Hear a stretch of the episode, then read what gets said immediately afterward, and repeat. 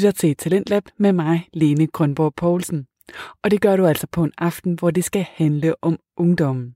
Talentlab har nemlig lige siden vi startede sendt en masse fritidspodcast om mange vidt forskellige emner, men her i aften der giver jeg dig et tilbageblik på nogle af de afsnit, der har haft ungdom som tema på den ene eller på den anden måde. Og det første afsnit, du skal høre, det er et klip fra Det halve liv med værterne Luca Rasmussen og Niels Brøer Gregersen. Podcasten den tager udgangspunkt i deres eget liv som unge gymnasieelever. Men samtidig så afspejler den også noget af det aktuelle nyhedsbillede, da podcasten blev optaget. Og det afsnit, du skal høre et klip fra her, det har temaet stoffer og højskole.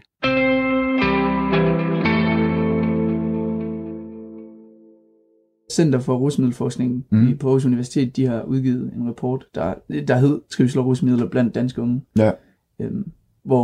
Hvor det er kommet frem, at der er flere og flere, der benytter sig af stoffet kokain blandt unge, og det tænker vi, det vil vi snakke om lidt her i dag, fordi vi er to unge mennesker, og det er blandt 15 og 25-årige, at der er sket en fordobling på de sidste 5 år. Hold op. Så det skulle være cirka, jeg tror det var 24.600 unge, der benytter sig af kokain. Det er jo en chat. Det er jo alligevel en del. Ja. Det kan man nemt sige. Hvordan har du det med stoffer, Niels? Det er ikke noget, jeg selv går og leger med. Nej. Jeg synes det... Jeg ved ikke helt, det kommer også an på motivet, hvorfor folk gør det. Altså om det er sådan en escape fra hverdagslivet, eller hvad det er for noget, eller om... Fordi det bliver jo tit blandet sammen med fredagsøllen. Ja, eller... bestemt. Eller festivalen, eller... Ja, præcis. Hvor det er blevet sådan lidt, at så unge, de tager det for eksempel i fredag og lørdag, og så kommer de tilbage mandag i skole. Ja. Og... Jamen, der er jo helt sikkert nogen, der godt kan styre det i gåseøjne, men der er nok også nogen, der måske også uden at vide det, har et misbrug. Ja. Det har alle vel. Jo, men styre det, det er jo, selvom man kan styre det, så det er jo stadig usundt for kroppen og sjælen. Selvfølgelig. Ja. Uden tvivl. Det hele. Ja. Så det er jo ikke, det er i hvert fald ikke noget godt. Nej, det er sgu nok ikke. En god udvikling. Ja. Og det er også lidt sjovt, der var jo der tilbage i november, der var jo den her sag med Skive Kommune, hvis du kan huske det. Ja. Med, hvor politiet, de har sat sådan en efterforskning gang efter nogle bander, for at opsøge noget med, med hele det her sådan miljø med stoffer og kokain og sådan noget. Og så havde de arresteret adskillige mennesker i Skive, hvor de havde fundet frem til, at de køber stoffer til eget forbrug med, at der er en bil, der kører op foran døren, og så kommer ind med nogle stoffer, eller sætter noget kokain, og det var helt normale, hvad man nu vil kalde normale borgere på Skive. Men det var, de havde arresteret 1% af Skives indbyggere. Og, okay, fedt. Og det siger jo også bare, det siger jo lidt, fordi så kokain, det er jo ikke bare længere nogle rige overklassedrenge tager fra... Nej, det er noget, alle kan få fat i lige pludselig. Fra København eller nogle andre store byer. Også i Skive. Ja, selv i Skive. Ja. Hvem skulle have troet det? Ja. Og præcis, fordi det er i Skive, så må det jo også bare betyde, at så er det sgu nok alle steder. Og i alle samfundslag. Ja. Det er lidt skræmmende. Ja.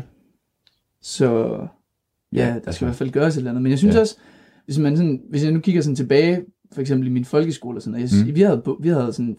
flere gange nogen ude at fortælle. Jeg kan huske, vi var oppe i vores foredragssal, hvor der var en ude at fortælle, der arbejdede med sådan nogle unge, der havde et misbrug. Han var ude at fortælle om det og sådan noget. Ja. Og der kan jeg huske, at det var, jeg tror, jeg gik i 8. eller sådan noget. Der var rimelig mange sådan rystet over, okay, hvad er det, jeg egentlig gør og sådan noget. Ja. Og det er jo fordi, at her samtidig med, at man begynder at drikke, lad os sige, ved 15-16 års alder, så er der også folk, der begynder at eksperimentere med sådan noget. Ja. Men der kan jeg huske, at der var folk, som rimelig rystede over, okay, hvad det egentlig gør ved en, og altså ens tilværelse og sådan noget. Ja, for det har jo nogle negative konsekvenser. Der, hvor det kan være rigtig farligt, det er jo blandt andet med hash, cannabis. Når man som ung og hjernen er under udvikling, at så kan cannabis egentlig gå ind og bremse den udvikling, og skade en enormt meget. Jamen så også, lige præcis med hash, det er også meget udbredt. Det er det mest udbredte stof, eller illegale stof. Det er lige omkring halvdelen af den danske befolkning, der har prøvet det. Det er sandt mange. Ja, det er men det er jo også lidt mere sådan, i hvert fald som jeg oplever det, ikke personligt, men altså, så er det også lidt mere sådan, at det, så er det nogen folk, de for eksempel ryger en joint, bare efter en skoledag, eller om aftenen, inden man skal i skole. Altså, hvor kokain, det er sådan lidt mere, tænker jeg i hvert fald, tror jeg, lidt mere sådan, det bliver holdt til weekenderne. Ja. Og altså, for eksempel med hash, det er jo heller ikke godt, så hvis der nu er en, der ryger en joint om aftenen, så kommer han ikke lige til de første 2 moduler dagen efter, fordi han er så træt. Ja. Så. Jamen, det har da nogle følger på den ene eller på den anden måde. Hvad tænker du sådan med legalisering af hash? Ja, det er noget helt andet jo. Ja. Det ved jeg faktisk ikke. Nej. Jeg ved ikke, det bliver jo legaliseret flere steder i USA. Og... Men det er jo egentlig også i Danmark, som medicinsk cannabis, der kører jo en eller anden forsøgsordning. Ja, men... Det er jo heller ikke helt det samme som at bare sige, nu begynder vi at sælge alle butikker. Frit lejde. Altså. Det er det bestemt ikke. Men det er jo små skridt på vejen. Ja. Og det er jo også en måde at normalisere det lige så langsomt. Ja. Ved at sige først, okay, så begynder vi at gøre det inden for den medicinske verden, og så kan man måske begynde at trække det ud, længere ud bagefter. Det kan være, man skal til at investere i et selskab, der lige laver noget, hvis det lige bliver legaliseret. Ja. Så kan du være nogle aktier, der lige stiger. Det er bestemt ikke udelukkes. Men jeg ved ikke, hvad tænker du om det? Jamen, jeg synes, det er på mange måder skræmmende, at der er så mange unge, der har et stofmisbrug. Jeg selv har aldrig hverken blevet tilbudt eller prøvet noget. Jeg ved ikke, det kan være, at jeg kommer de rigtige steder, eller de forkerte steder, efter hvordan man ser det. Men det er overhovedet ikke en del af mit vilde liv. Nej, men altså, hvis det kan godt være, at det skræmmer nogen, men hvis man nu tager ind til byen i Aarhus-agtigt, så det er ikke, jeg er helt med på, ikke helt urealistisk, at hvis man vil have fat i det, så er det sgu ikke... Og det er jo også det med, at det er blevet mere tilgængeligt. Ja. Det er vel egentlig bare at gå ind på det sociale medie, og gå ind i cyberspace og søge lidt rundt. Ja. Men også hvis man tager i byen, så er det altså heller ikke helt urealistisk, at der er en, der godt kan komme hen og tilbyde det. Også selvom man ikke har opsøgt det. Ja.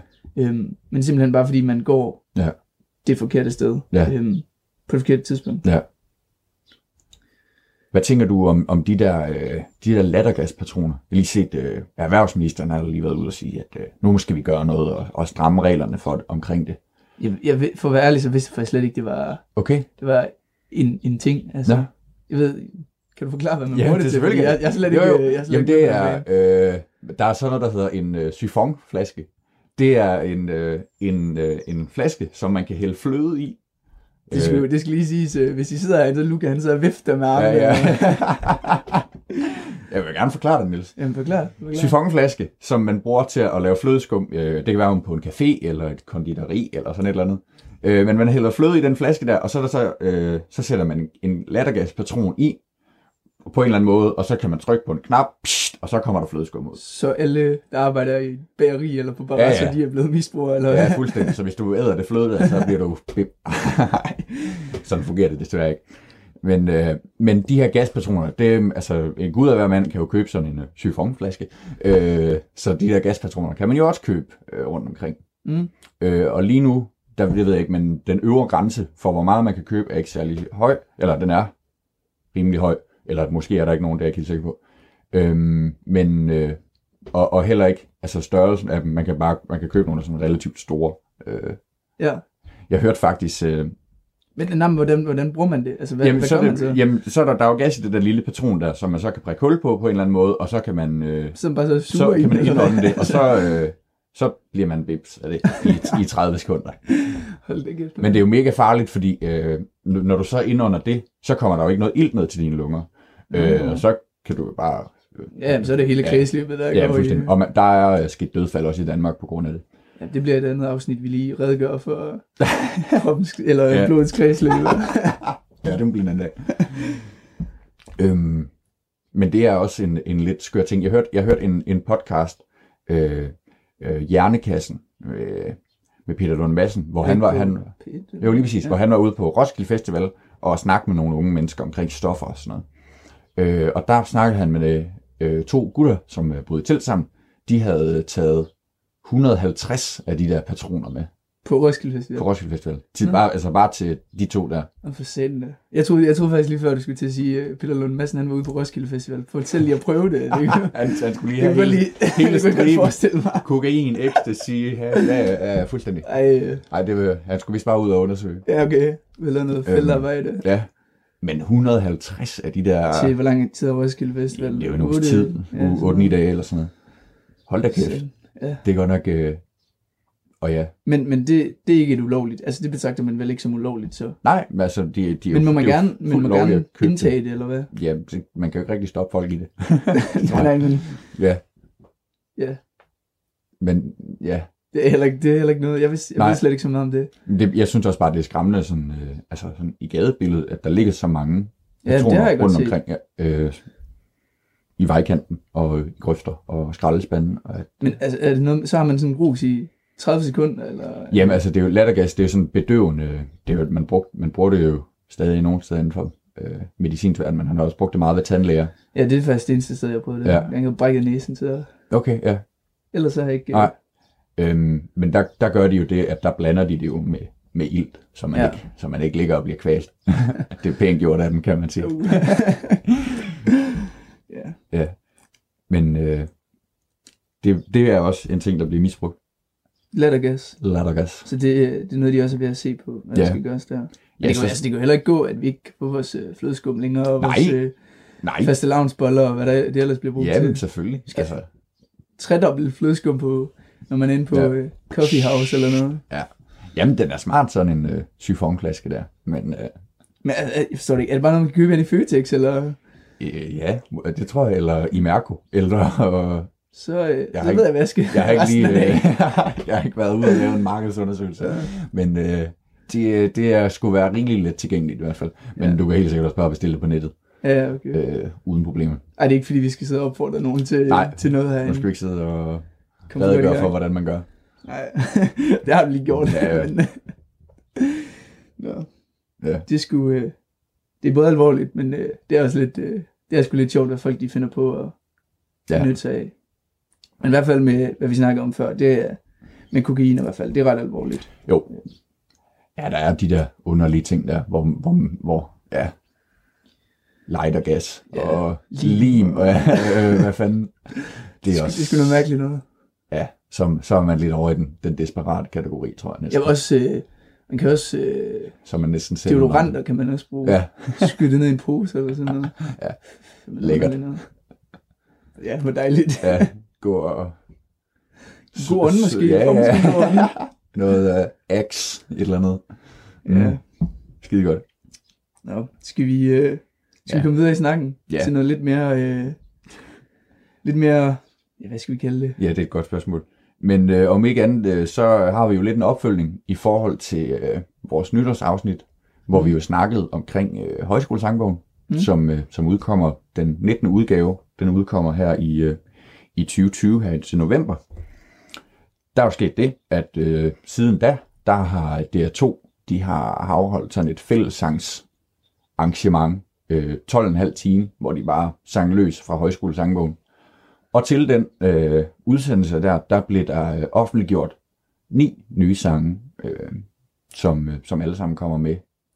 Er det alle dem, der er blevet offentliggjort, eller bliver der... Nej, altså, det er dem, der er kommet indtil videre. Jeg ved faktisk ikke det præcise antal, men jeg tror, folk regner med omkring 100. Jeg ved ikke, om det er... Altså 100 nye? Ja.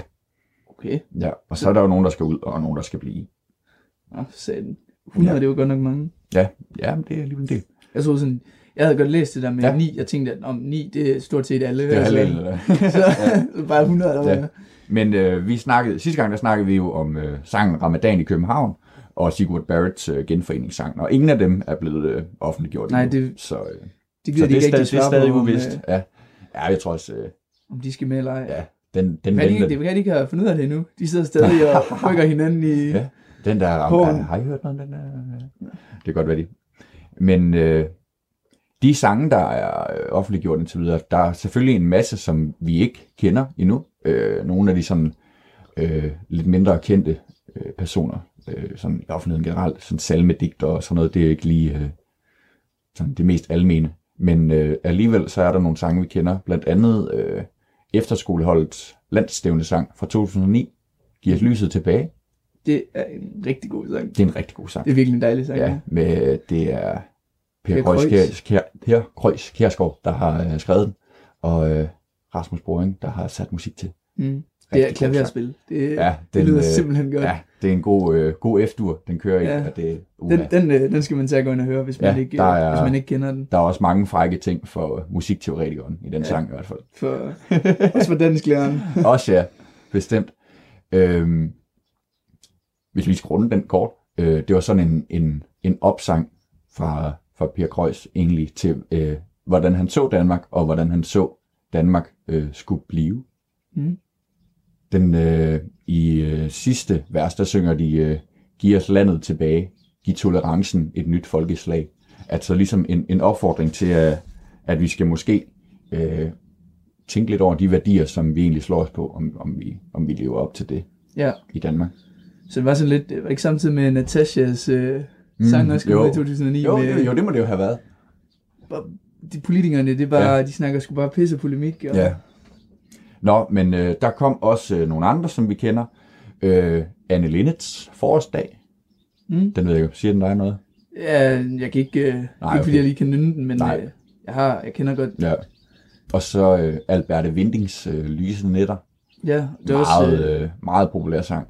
Carl-Emil Petersens Fritland. Fritland, ja. Som også er... Ja, og jeg tænker, at han må næsten være en af de yngste, der nogensinde har fået en... det ved jeg selvfølgelig ikke, men han er... For ulige numre. Ja, lige præcis. Ja, det kan han godt være stolt over. Og i betragtning af, at det er en sang fra 2015, altså den har virkelig ikke haft særlig lang tid sådan at blive testet på. Nej. Sådan i forhold til nu de tre andre, vi lige sådan her, som er væsentligt ældre. Ja. Det er lidt vildt. Ja, det kan han godt være stolt over. Ja, det synes jeg også. Det er så alligevel noget at komme ind på bølgelængde med Grundtvig og... alle de andre. Gamle kendinge. Rimelig hårde drenge inden for lyrikkens verden, i hvert fald H.C. Andersen, og der er nogle pænt store nogen. Men altså, hvis vi skal se sådan lidt historisk på det, Niels. Højskolesangbogen, den er 126 år gammel. Den udkom første gang i 1894. Mm. Og det var sådan egentlig på baggrund af, at Askov Højskole, Testrup Højskole og Vallekilde Højskole, de havde hver især i løbet af 1870'erne udgivet en hver deres sangbog, hovedsageligt med tekster af Grundtvig. Og der, hvor Grundtvig egentlig kommer ind i billedet, sådan i højskoleverdenen, eller højskolesangbogensverdenen, er, fordi han holdt en række foredrag i løbet af 1838, hvor der så til et af de her foredrag var nogle tilskuere, som kom med et digt, som Grundtvig også selv har skrevet, men som... C.F. Weise i mellemtiden havde sat musik til. Og så begyndte de jo at synge den, og så det har man gjort til Grundtvigs foredrag. Så har man altid begyndt at synge. Og siden da, der har folkeoplysning og fællessang ligesom gået hånd i hånd. Ja, jamen altså det er jo også det, højskolesangbogen, det er jo en sangskat, der nærmest kun findes i Danmark. Ja. Hvis man kigger på andre lande, så det er ikke rigtig, der er ikke rigtig så mange lande, der har noget, der kan sammenlignes med højskolesangbogen. Og altså udbredt som højskolesangbogen. Ja. Ja, så det er noget helt specielt, vi har hjemme. Ja, men det der så videre skete, det var, at der var de her tre sangbøger, de blev slået sammen til en af det, der hed et højskole-sangbogsudvalg, som bestod af Christoffer Bogø fra Testrup Højskole og Heinrich Nuthorn fra Askov og Rødding Højskole, og så Niels Peter Grønvald Nielsen, forstander på landets første musikhøjskole i Vestbirk. Det er sgu et flot sted. Ja, bestemt.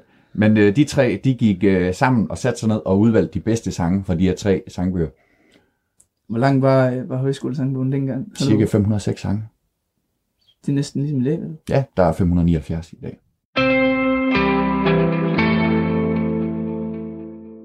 Det var podcasten Det halve liv. Og nu skal vi lytte til en podcast, der hedder Filterløs med værterne Simone og Sofie. I det her afsnit, der taler pigerne om sociale medier og om influencere.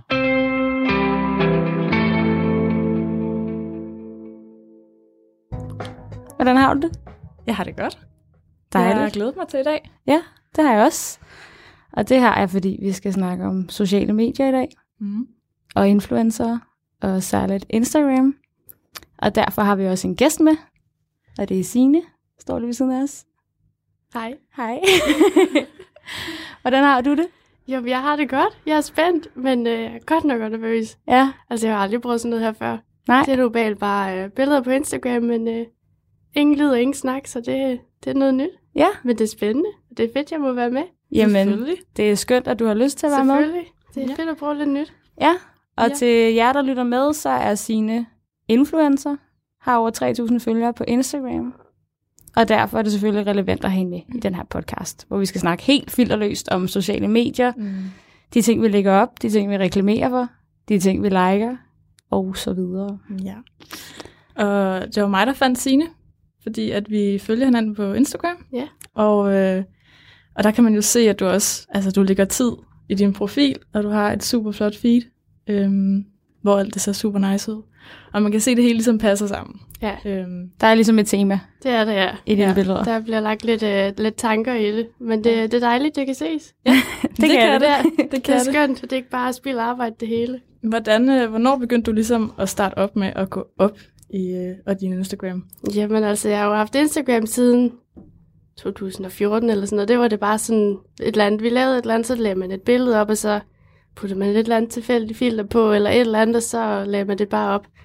Men da jeg så blev færdig med gymnasiet i 2017, så begyndte jeg sådan at tænke lidt mere over billederne, og sådan, kunne man få til at lave et eller andet fint feed, eller kunne man på en eller anden måde få det til at hænge sammen, så det var sådan lidt mere et galleri, og sådan.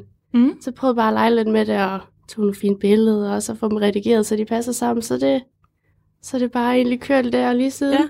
Skaber det ikke nogle gange lidt begrænsninger? Jo, det gør det helt sikkert. Hvis man nu er ude i et eller andet.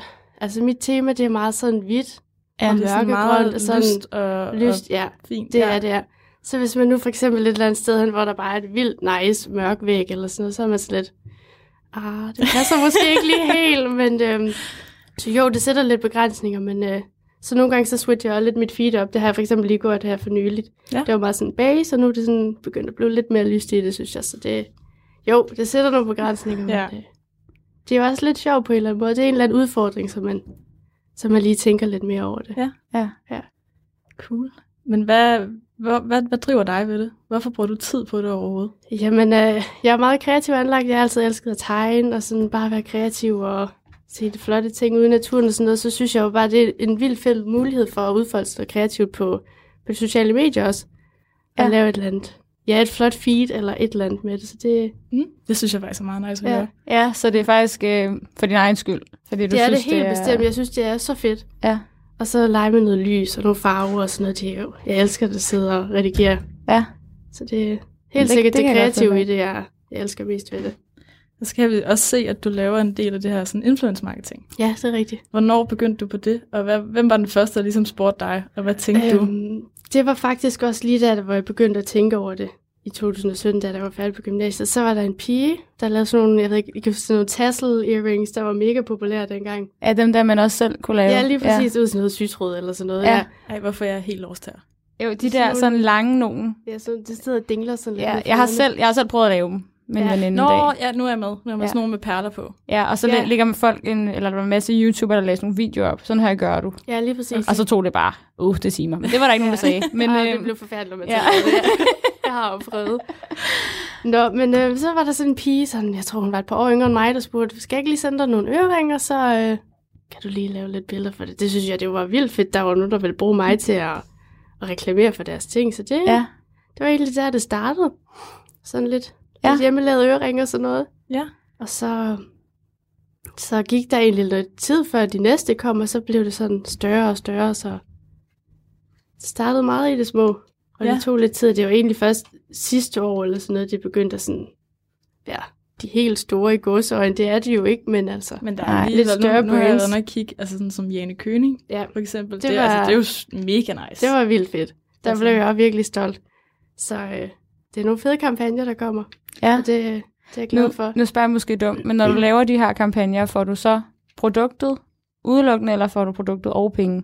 Altså, jeg har ikke været så heldig at få nogen penge endnu. Okay. Men der tror jeg måske, der skal lidt flere følger til, eller sådan noget, det ved jeg ikke. Så nej. Det er udelukkende produktet, og så helst gerne en rabatkode til mine følger, eller et eller andet. Det synes jeg jo, det er fedest, når det også kommer med i det. Ja. Men ingen penge lige pt. Men, en skønne dag måske. Ja, det kunne være. Og en masse gaver. Og en masse dejlige gaver, det var dejligt. Ja. Prøv at tænke, hvis man kunne tjene penge på Instagram. Ja, det er jo, altså, det er fantastisk. Ja. Mega nice. Det er da også drømmen. Ja. Men skal arbejde lidt hårdt, tror jeg. Ja. Ja, for jeg tror, der ligger rigtig meget. Faktisk rigtig hårdt arbejde i det.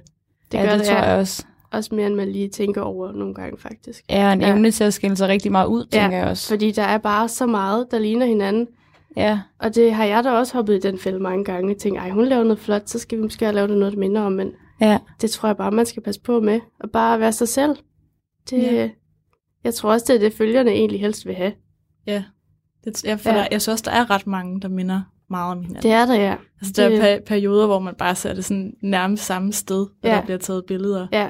Hvor der bare de samme restauranter, de samme caféer, de samme diners i København med den samme milkshake, og man tænker, og nu har vi altså set den her milkshake. Ja. Det bliver sådan lidt kedeligt til sidst, men nogle gange så er det bare det nemme valg. Ja, men det virker jo også, tydeligvis. Det gør det jo. De har jo altså mange følgere, og du har jo også fået følgere på den flotte Instagram. Ja, det er rigtigt.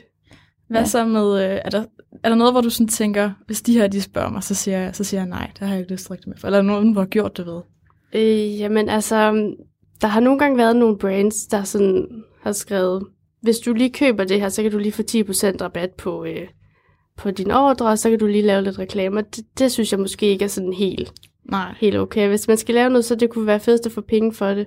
Ja. Og så hvis ikke andet, så mindst et produkt, fordi det er jo også... Det er jo reklame, og hvis du skal ud og have et reklamebureau til at tage det, så koster det jo også penge. Ja. Så hvis det er bare sådan noget, hey, reklamerer du ikke lige for os gratis, der takker jeg altså pænt nej tak. Ja, men er der ikke også sådan nogle små bureauer, som samler influencer? Er du medlem af sådan et bureau, eller er det noget, du selv ligesom? Hvad hedder det? Jeg er medlem af sådan et par stykker små. Okay. For eksempel noget, der hedder Brand Heroes, jeg ved ikke, om I har hørt om det. Jo. Ja. Der har vi også... Der har vi begge to også været medlem. Der har vi været. Nå, okay, ja. Og der kommer der jo til nogle kampagner, som man så kan melde sig til, eller... Og så nogle gange, så kontakter de også en direkte, så det er jo også en fed måde at gøre det på. Og så er jeg også medlem af et andet, det, som også indimellem sender nogle kampagnetilbud til en, så... Og så nogle gange, så kontakter firmaen jo også bare direkte en over e-mail, eller over en DM på Instagram, så... Ja. Det er sådan lidt forskelligt, hvordan det lige opstår, men de der små sådan... Ja, hvad skal man kalde dem?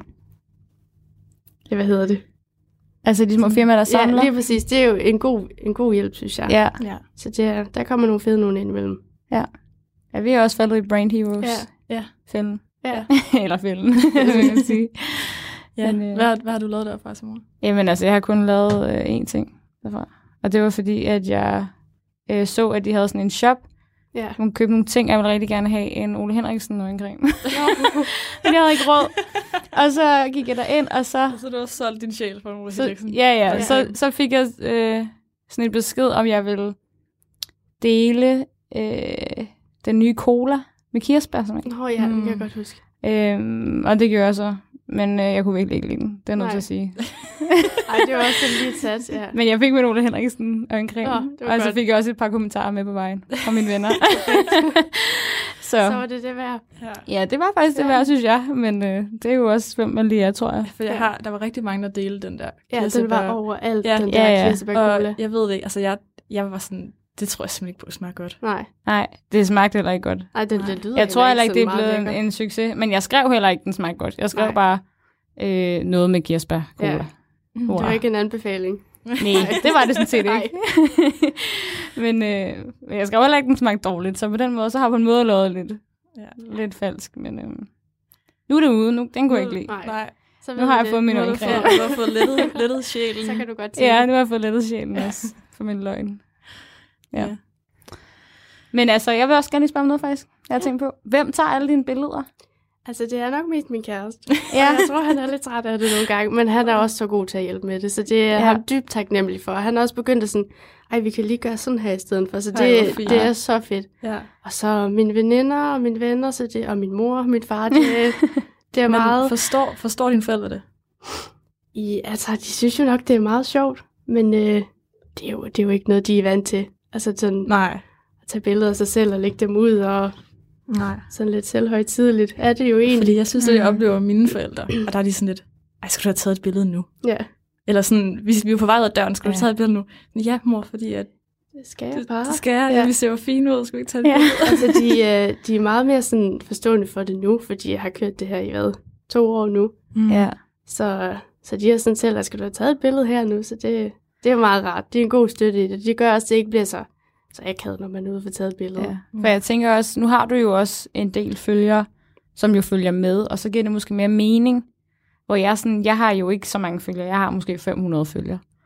Og hvis min far kan godt være efter mig, for eksempel, hvis vi er ude at spise eller et eller andet, og jeg så vil tage et billede af maden, og han tænker, hvad laver du? Ikke? Altså, fordi han kunne faktisk godt forstå, da jeg lavede reklame for den der cola, fordi at så fik jeg jo noget gratis, og så der er han meget jysk. Der er han sådan der, nå ja, hvis du kan få nogle gratis ting, så gør du det bare. Ja, så er det bare det, du gør.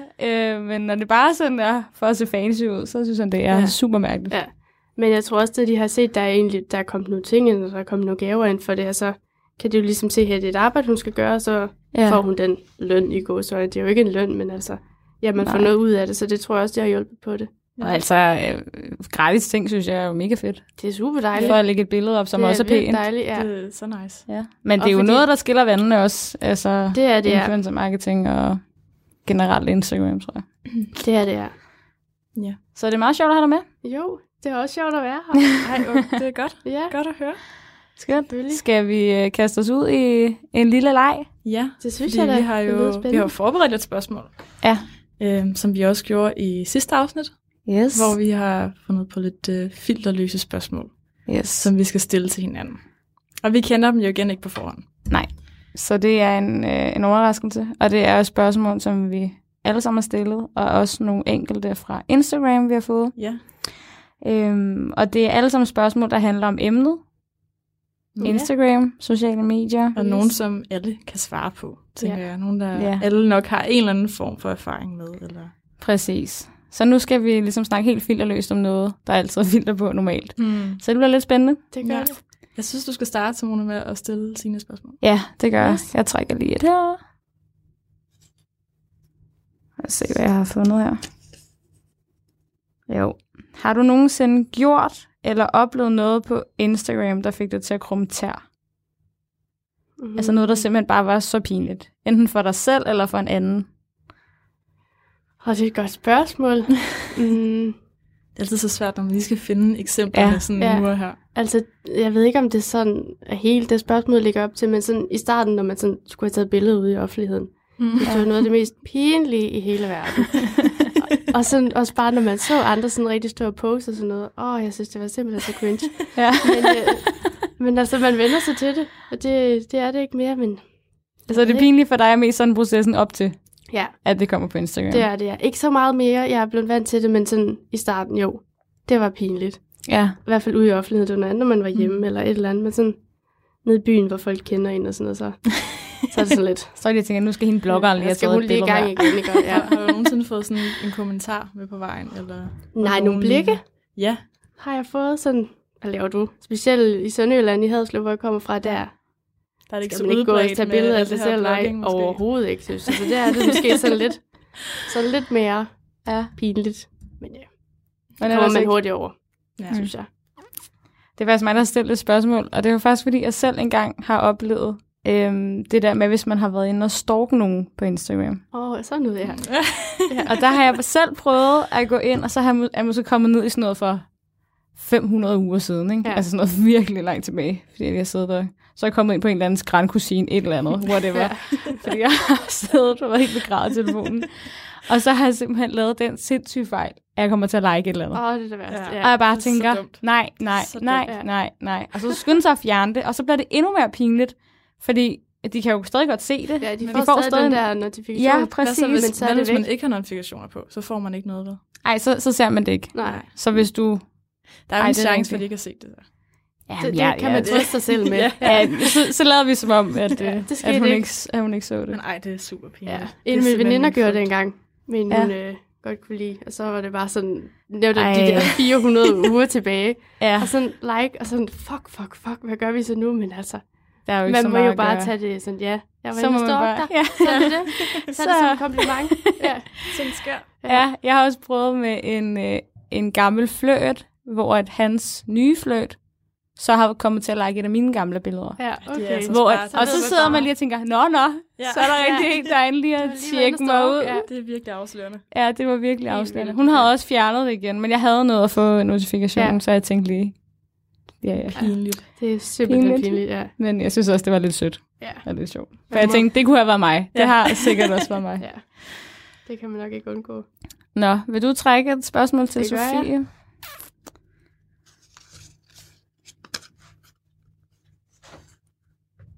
Har du nogensinde fuldt liket med mere for at få noget igen? Ja, det har jeg. Det har du. Jeg tror sådan, at man kan godt lige have... Altså, jeg kan have nogle meget stillestående perioder på Instagram, hvor der bare ikke sker en skid. Ja. Jeg lægger ikke noget op, og jeg får ikke rigtig liket noget. Og så er det som om, når man kommer ind, og man får liket noget op, så tænker man, nu skal man sgu lige ind i gamet igen. Ja. Ja. Og så får man lige liket alle de der ting. Nu skal jeg sgu lige sørge for, at jeg selv får nogle likes. Ja, lidt aktiv, Så der kan jeg da godt finde på at gå ind og være sådan lidt strategisk, og sådan få liket en masse ting. Ja. Det kan jeg godt. Eller hvis jeg har været... Det her er et fif, jeg giver videre. Ja. Hvis man har været inde og spise et sted, altså på en eller anden café eller noget, og har lagt noget op derfra. Ja. Hvis man så lige går ind og liker andre, der også har været derinde og spise. Så liker de tilbage? Højst sandsynligt. Og den var god. Ja. Den må jeg prøve. Det var en anbefaling til derude. Så lige tips til, at man bliver likes på Instagram. Ja, de er gode for. Ja.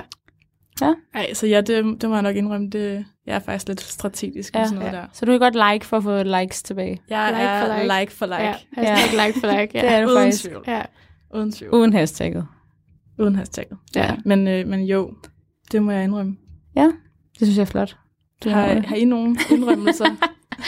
Jamen altså, det er, jo, som du siger, hvis det har været lidt stille eller noget, så kan man da godt lige gå ind på nogle profiler. Hun minder sådan lidt om mig hende der. Det kan være, vi lige skal like, og så kunne det være. Ja. Der lige kommer det follow. Det er faktisk rigtigt, man har lidt det der med at gå ind og kigge, og så lige et like, og så får man lige et like igen. Ja. Og så kan man lige gå ind og follow, og så får man lige et follow igen. Nej, altså jeg har engang, da jeg var single, så kunne jeg godt finde på at gå ind på nogle fyres Instagram lige. Nå, du ser sgu meget godt ud. Du får lidt like. Ja. Og så fik man lige nogle likes tilbage, og så var man sådan, nå. Ja. Lidt bekræftelse. Ja. Men ikke for at få likes. Men jeg har også, lige nu har jeg en privat profil, faktisk. Men det plejede jeg ikke at have. Nej. Men, så nu nytter det ikke så meget. Nu kan jeg bare like noget, så får jeg aldrig få noget tilbage. Ja. Så nu gider jeg ikke like noget. Nej, det kan jeg godt forstå. Ja. Jeg var bare stoppet helt. Ja. Jeg hopper videre. Yes. Og det er til Simone. Ja. Er der noget i dit liv, der er for privat til Instagram? Altså, det, selvfølgelig er der det, men jeg lægger godt nok meget lort op. Altså, nogle gange så kan mine veninder skrive til mig sådan, er du i live? Og så er jeg sådan, hvorfor? Det var bare ikke lagt noget på story i 2 dage. Nå. Så selvom jeg ikke sådan bruger min Instagram til noget sådan officielt, så spammer jeg alle dem, der følger mig. Altså mine venner spammer jeg hele tiden med alt muligt lort. Jeg kan lægge op, at jeg vasker tøj. Jeg kan lægge op, at jeg har set en blot himmel.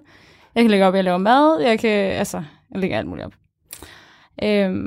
Så generelt er jeg nok ikke så privat.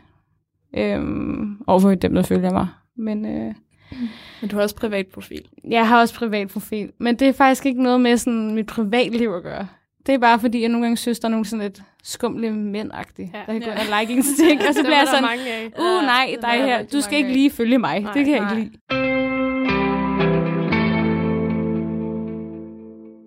Det var podcasten Fit og Løs. Som det sidste klip her i første time af aftens Talentlab, der har jeg valgt at spille en bid fra podcasten Hashtagget med Alberte Bendix og Astrid Brodahl. Hashtagget, det er et program, som i hver afsnit dykker ned i et nyt hashtag, mens de også diskuterer forskellige ting fra deres egen hverdag. Og i det her afsnit, der handler det om studieliv. Skal vi lige starte med at introducere vores koncept, så man ved, hvad det er, det her det skal handle om? Selvfølgelig. Ja, vores program hedder Hashtagget, og det gør det, fordi at vi rigtig gerne vil udforske nogle forskellige emner. Vi vil gerne lave programmer om det og snakke om det. Så derfor giver det mening, at vi vælger et nyt hashtag i hvert program. Ja, og man kan sige, jamen hvorfor så hashtags? Fordi det er da også bare sådan lidt moderne, sådan noget Instagram noget. Ja. Men det er det ikke. Det er det også. Fordi hashtag bruger vi jo både til at beskrive ting med, vi bruger dem til at udtrykke vores følelser, fortælle nogle historier, udtrykke vores holdninger. Vi bruger dem til så meget, og det er jo noget, vi både finder på Instagram selvfølgelig. Ja. Vi finder dem også på Twitter, som vi snakkede om tidligere. Vi finder dem på Facebook, på Reddit, på Tumblr. Ja. Altså, folk bruger dem. Vi bruger dem hele tiden, så hvorfor ikke lave et program, der kommer rundt om forskellige emner, som vi kan dykke ned i. Ja, forskellige hashtags. Ja, yes. Præcis. Men hvis vi lige skal introducere os selv også, hvem vi er. Yeah. Jeg er Alberte. Jeg bor i Aarhus, og jeg læser medievidenskab. Ja. Hvem er du? Jeg er Astrid. Ja. Jeg bor også i Aarhus. Tilflytter, det er du faktisk også. Det er jeg også. Ja, vi er faktisk begge to. Det er vi. Totalt tilflytter. Ja. Og jeg læser også medievidenskab, og jeg læser den sammen med dig. Det gør du. Det gør du nemlig. Ja. Men hvis vi så lige nu, hvor vi har alles opmærksomhed, at vi lige fortæller, jamen hvad er det, vi skal bruge det her den næste times tid på? Ja. Hvad er vores hashtag i dag? Det er jo... Skal jeg fortælle det? Jeg har glædet mig til det. Det er et hashtag, der består af en sammenkobling af to ord. Det er et hashtag, som vi føler har kunne fylde vores koncept ud, som passer ind i de forskellige dele af programmet, vi gerne vil lave. Men det er også et hashtag, der er godt, eller en god opstarts-hashtag, fordi vi gerne vil introducere os selv. Altså vi vil jo et eller andet sted gerne give et mega godt førstehåndsindtryk om det hele. Ikke? Det er sådan lidt first date-agtigt. Det føler lidt, det er den der nervøsitet og spænding over at skulle lave det her nu. Ja. Som vi har glædet os til. Ja, men fortæl det. Hashtagget er hashtag University. Ja. Yes. Yeah. Det er et AU-hashtag, og det er faktisk, jeg kendte det ikke, da du introducerede mig for det, men det bliver brugt rigtig meget. Der er over 30.000 opslag. Det er måske også lige værd at sige, at AU har jo deres egen, nu kommer vi tilbage til det, Instagram, men de har deres egen Instagram, hvor de bruger nogle hashtags, og det er blandt andet det, som de siger, altså man kan sige to ord, your university, og det har de lavet sammen til en, og det er der mega mange opslag omkring. Og hvorfor vi så lige har valgt det i dag, det er jo fordi, at vi to er studerende. Det er vi. Dagens koncept skal handle lidt om hashtag studielivet. Studielivet. Yes. Præcis. Og det er måske også lige værd at nævne, at vi står hernede på Aarhus Studenter Radio. Vi har simpelthen, det har vi ikke introduceret. Vi står i Studenterradioen. Ja. Og så hvorfor ikke starte lidt ud? Ja, præcis. Med hashtag studielivet. Nærmere og mere specifikt. University. Nemlig. Ja. Og man kan sige, når vi har siddet, og vi har gennemgået de her, eller det her hashtag på Instagram, så er vi også stødt ind i rigtig, rigtig mange fortællinger og historier og billeder. Og det er jo netop også det, som leder op til det koncept her, som vi har, ikke? Altså, University viser forsiden og bagsiden af medaljen ved at være studerende. Og det er også lidt det, vi skal snakke om i dag. Det er det. Fordi der er så mange parametre ved det at være studerende. Det er der. Ja. Og Astrid, skal vi have en jingle? Kan vi få den på nyt sprog? Ja, jeg kan sætte den på japansk. Hashtagget. Okay, jeg håber ikke, det her det er internt. Jeg er vild med det. Men med det, så bliver vi også lidt videre til næste del af det her program. Det kan være, at du vil fortælle noget mere om det. vores, kan man sige, første segment her, det kommer i alle programmer til at handle om, eller det bliver en specifik samtale omkring det emne og det hashtag, som vi har valgt. Det er her, vi også gerne vil, især vil inddrage de gæster, vi rigtig gerne vil have med i programmet, som ved måske lidt mere, end vi gør. Det her, vi kommer til at gå i dybden og blive klogere på, hvad er det her? For et givet emne. Præcis. Ja. Så det kan jo handle om alt muligt, kan man sige. Mm. Og i dag er det jo så studieliv, #studieliv, og vi tager udgangspunkt i os selv her. Fordi, Astrid, hvordan kom det her radioprogram til? Jamen... Det har med vores studieliv at gøre jo. Ja, lige præcis. Vi to startede jo på medievidenskab, ja. Og det gjorde vi for lige over et år siden. Ja. Og det sjove ved det hele er, det fik vi jo faktisk snakket lidt om. Ja. Fordi mandag er første dag i rusugen. Tirsdag skal vi to være sammen for første gang. Ja. Fordi vi to bliver sat på et hold sammen, hvor at vi skal på et løb. Det er sådan et rigtig klassisk, nu skal vi komme hinanden ved løb. Og snakke sammen. Lige præcis.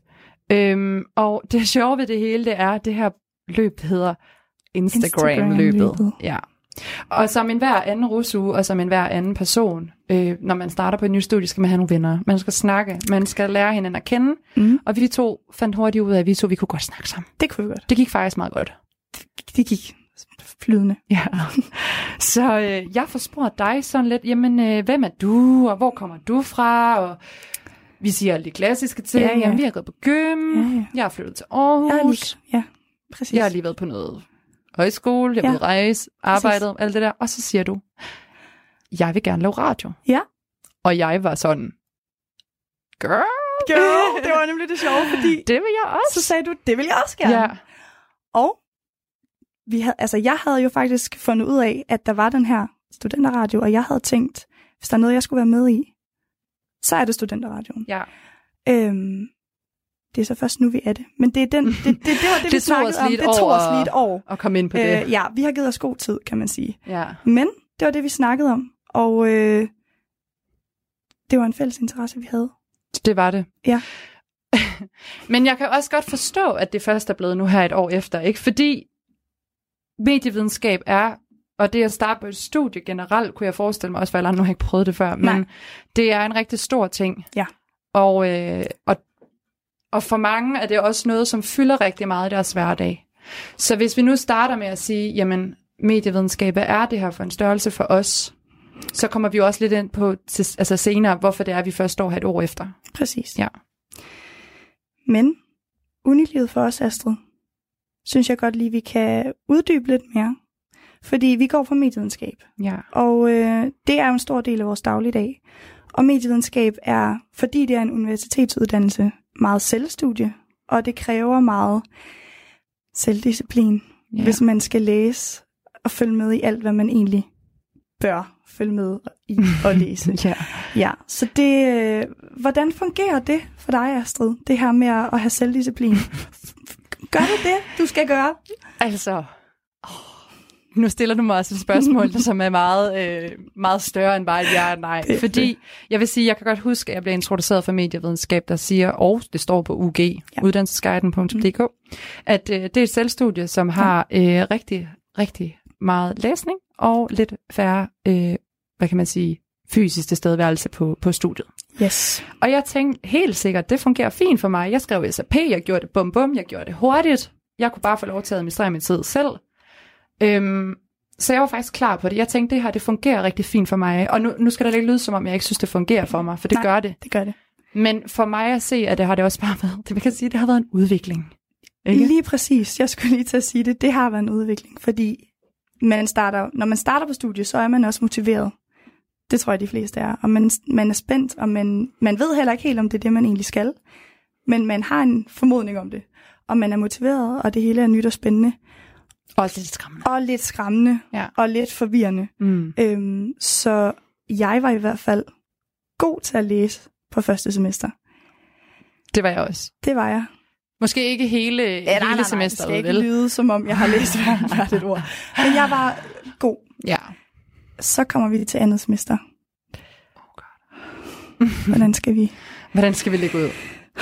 Nej, jeg vil også sige, at andet semester, det er også en speciel følelse, fordi nu er du ikke længere ny på det. Du er gået på ferie, du har været på læsferie, du har faktisk været til eksamener. Vi var til 3 eksamener. Faktisk lidt vildt af et semester at være, kunne jeg forestille mig. Fordi medievidenskab er jo faktisk ikke særlig mange mundtlige eksamener.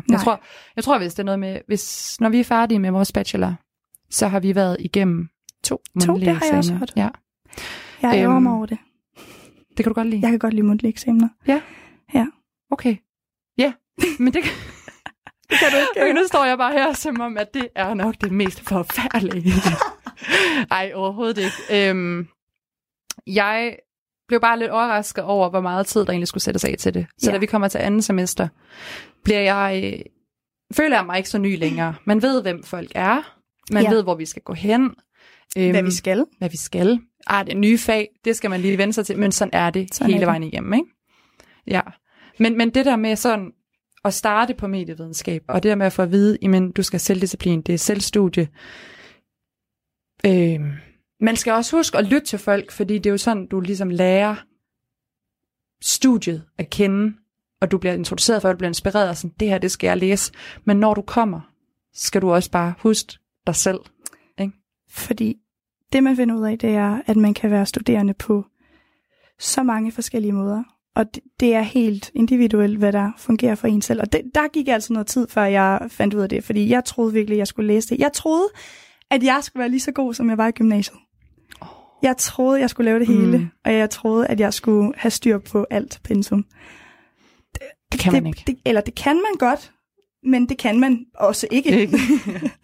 Nej, det er rigtigt. Der er mange aspekter ved det her være studerende, og det er jo også ligesom det, som vi skal snakke om, ikke? Ja.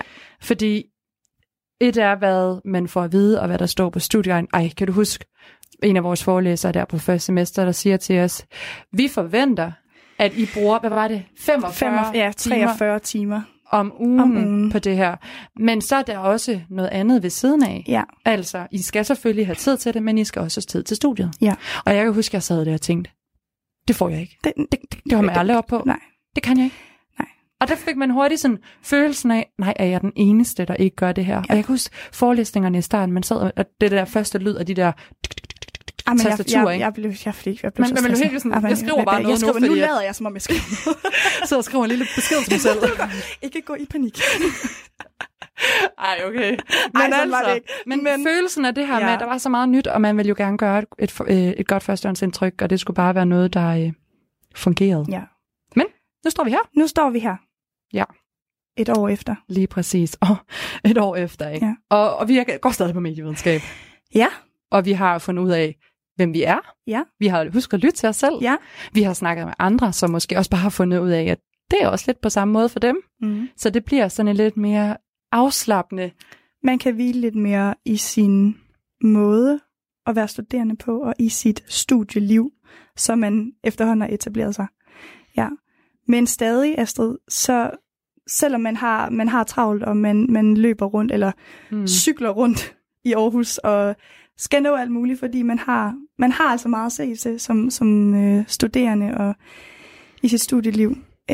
Så har jeg tit, når jeg sætter mig ned om aftenen, eller ligger mig ned for at skulle sove, så har jeg tanken, hvad er det egentlig, jeg har lavet i dag?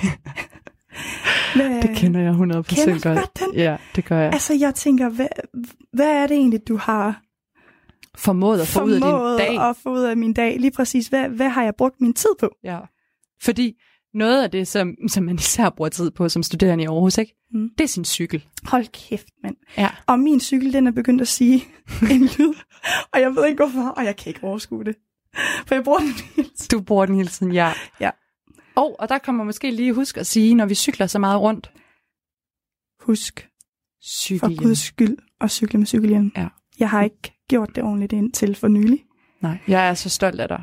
Den ligger derude. Ja, de ligger faktisk fint ved siden af hinanden lige nu. Jamen det gør de, og jeg har det faktisk rigtig stramt hver morgen, når jeg putter den på, fordi... Har du det? Jamen, jeg er ikke meget for at indrømme det, men det har jeg. Men har du ikke også lagt mærke til, især i Aarhus... Jeg skal ud og... Ja, prøvet. Forfængeligheden. Det var det, min... Men så møder jeg dig, og jeg siger, Astrid, Så peger jeg på min hjelm, og så siger du, var du god, Alberte? Ja. Ja, det var virkelig sådan en ting, jeg kom til Aarhus, har ikke cyklet med cykelhjelm før det. Nej. Jeg var overbevist om, jeg skal have cykelhjelm nu, ja. Jeg kan ikke risikere noget.